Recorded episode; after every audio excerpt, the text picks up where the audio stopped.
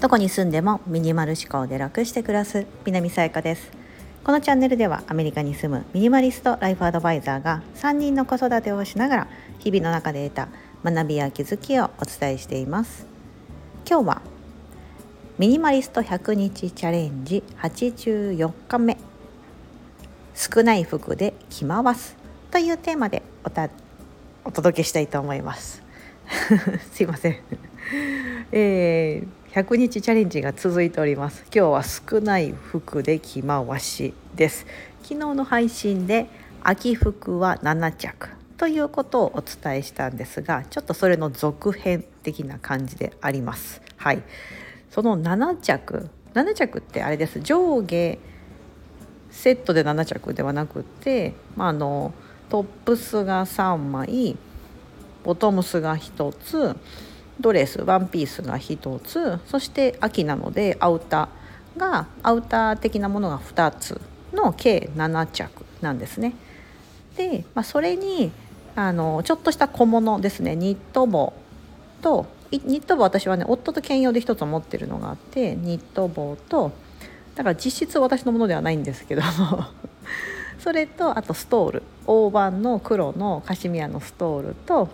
であとはこう着るっていうよりもちょ羽織ったりとかするような、まあ、マフラー代わり的な感じのフランネルチェックのシャツを持ってるのでそれを合わせてまあだから全部で 10, 10アイテムですね、うん、7着服を着る7着に小物を3つ足して、まあ、それによって、まあ、着回してうんどれぐらい組めるかな？インスタグラムの方でバババってその時ちょっと着替えたりとかして撮影して投稿してるんですけど多分10以上いけるんですよ。なんかもうトップス着替えの面倒くさくてちょっとそれ着たまま何着か取って取ってみたいな感じでやってたんで。うん。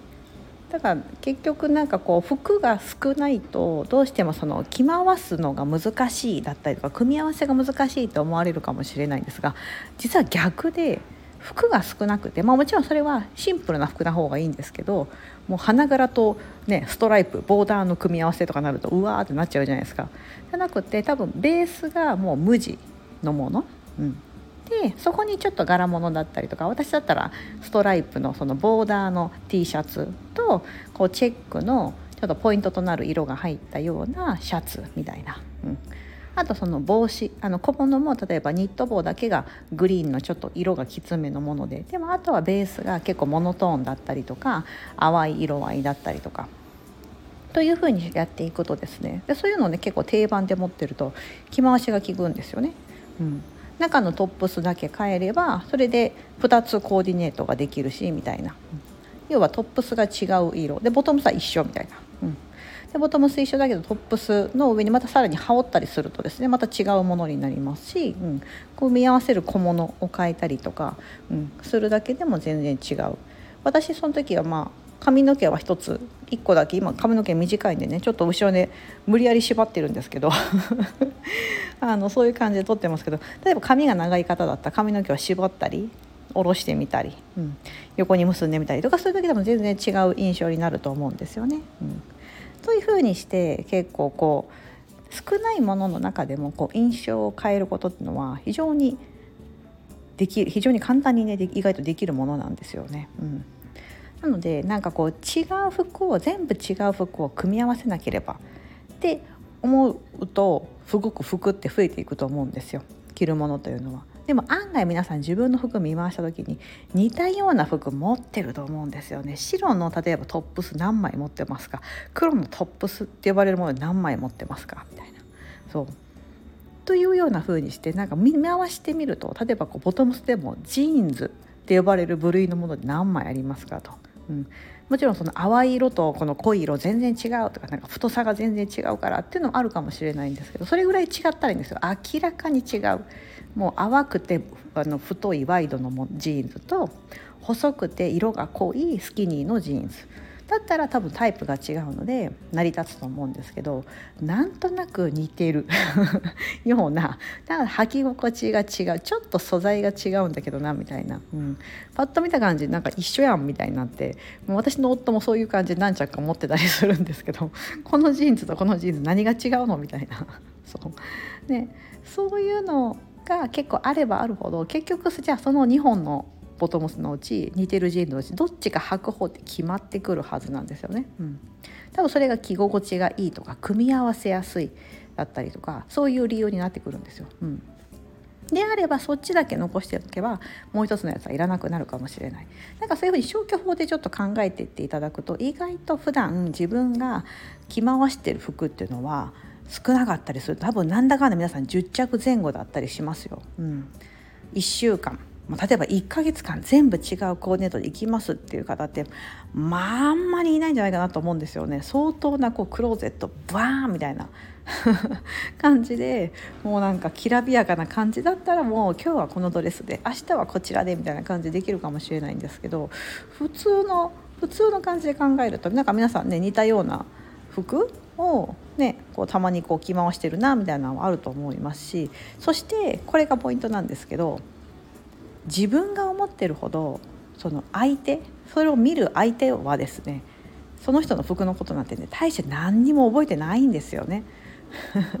そうじゃないですか皆さんも結構仲のいいお友達がいたとしても毎回その人のコーディネートをまじまじ見てバッチリ覚えて次の日は何で何でみたいな1週間のコーディネートのこと覚えてますか？覚えてないですよね。よっぽど好きな相手とかなんかすごいもうベンチマークして毎日なんかおしゃれチェックしてますとかだったら別だと思うんですけど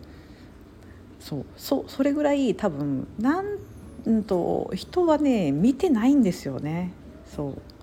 私はいつもそんな感じでなんか外歩くんですよ。誰も私のこと見てないしみたいな感じで歩くのであんまりなんか自分がその同じ格好を毎日のように着てたとしても気にならない。ですし自分の中で満足してればいいかなと思ってて、うん、私の中ではそれよりもなんかその気温に適しているとか着心地がいいとか、うん、なんか清潔であるとかそういったもののことの方が大事で。うん。でそのパッと見た時に自分であなんかまあまあなんか似合ってるなとか、うん、なんか自分が良ければいいっていう感覚でいるので、うん、だ